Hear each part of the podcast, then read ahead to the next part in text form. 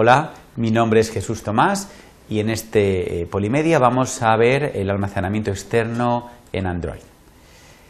Eh, los objetivos van a ser mostrar las características de la memoria externa en Android, hacer hincapié en la importancia de verificar el estado de la memoria externa antes de utilizarla, describir cómo guardar ficheros específicos eh, de nuestra aplicación en la memoria externa e indicar cómo podemos ayudar al escáner de medios para guardar ficheros compartidos, pero en determinadas carpetas para que sean fácilmente localizables por este escáner de medios. Eh, ¿Dónde almacenar los ficheros en Android? Pues vamos a tener tres alternativas. Eh, en la memoria interna suele utilizarse cuando de alguna manera queremos ficheros específicos de nuestra aplicación que sean desinstalados en el momento que desinstalamos la aplicación. Eh, usaremos la memoria externa normalmente para almacenar eh, ficheros que sean compartidos por otras aplicaciones, aunque también podemos, ahora lo veremos, eh, crear ficheros específicos de nuestra aplicación en la memoria externa. Y finalmente podemos crear ficheros en los recursos, pero serán ficheros de solo lectura, para leer ciertos datos que nos interesan, pero nunca podremos modificarlos. la memoria externa tiene una serie de características que vamos a comentar. Normalmente los dispositivos Android suelen disponer de una memoria externa que en muchos casos, la mayoría de los casos es de tipo extraíble, normalmente en una tarjeta SD. Aunque también hay otros que disponen de una memoria externa pero que no es extraíble y la única forma de acceder a ella es conectar nuestro dispositivo mediante el cable USB. Incluso algunos dispositivos tienen los dos tipos de memoria, tienen memoria externa extraíble y memoria externa no extraíble. Eh, cuando conectamos el dispositivo Android a través del cable USB, vamos a permitir el acceso a esta memoria externa, sea del tipo que sea, bien extraíble o solo accesible mediante este cable USB, de forma que los ficheros van a poder ser leídos y modificados, borrados por cualquier usuario. Mientras está conectada esta memoria a través del USB, no vamos a poder acceder a los ficheros desde nuestras aplicaciones.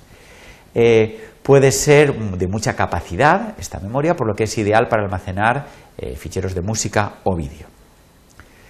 Eh, la memoria externa suele montarse en una carpeta especial dentro de la raíz de nuestro sistema de almacenamiento, la carpeta SDCAR, pero como puede variar de unos dispositivos a otros, es interesante utilizar el método environment get external storage directory. A partir de la versión 1.6 resulta necesario pedir el permiso Write External Storage para poder escribir en esta memoria externa. Eh, también resulta muy importante verificar si vamos a disponer de esta memoria externa y si solo podemos leer de ella, no podemos escribir. ¿Por qué? Porque muchas veces esta memoria es de tipo extraíble o también puede estar protegida contra eh, escritura, ¿vale? Como sabéis, las memorias SD pues, tienen un pequeño eh, eh, conmutador que permite cambiar, digamos, la posibilidad de leer o leer y escribir.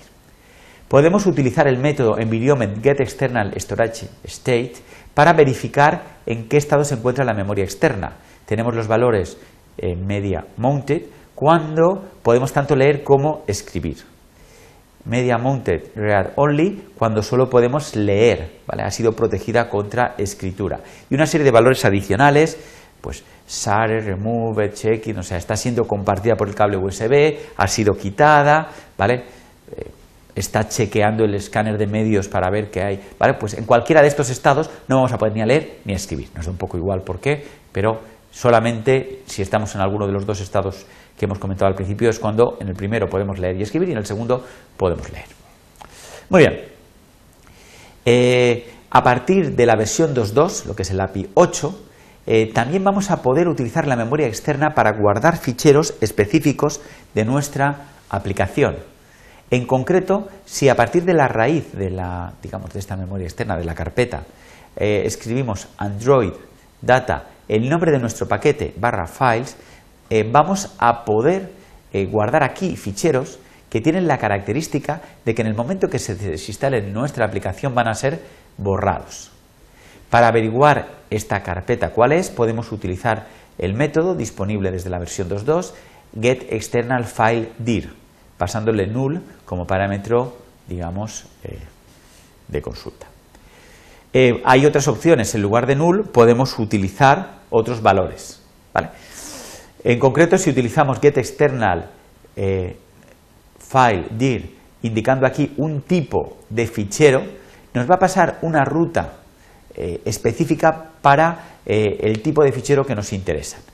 De hecho, tenemos aquí una tabla con los diferentes tipos de ficheros, ficheros de música, de podcast, tonos de llamada, alarmas, notificaciones, dibujos, descargas o de CMI son fotografías hechas desde una cámara y se creará la carpeta correspondiente a partir de la ruta antes indicada, es decir, eh, esta carpeta se creará después de nombre de paquete files seguido de la carpeta y eh, automáticamente guardaremos nuestros ficheros en una carpeta adecuada. ¿Con qué finalidad? Pues para ayudar al escáner de medios a identificar de forma adecuada nuestro tipo de fichero. ¿vale? Si, por ejemplo, estamos escribiendo un tono de llamada, eh, lo guardaremos dentro de la carpeta ringtones porque eh, si no indicáramos nada, seguramente el escáner de medios se confundiría y se creería que es música y nos lo permitiría reproducir, digamos, desde eh, lo que es el reproductor de música y no nos lo seleccionaría cuando queremos seleccionar un tono de llamada para nuestro teléfono. Esta es la finalidad principal de crear estas carpetas, aparte de mantener ordenado pues, lo que es el almacenamiento de ficheros.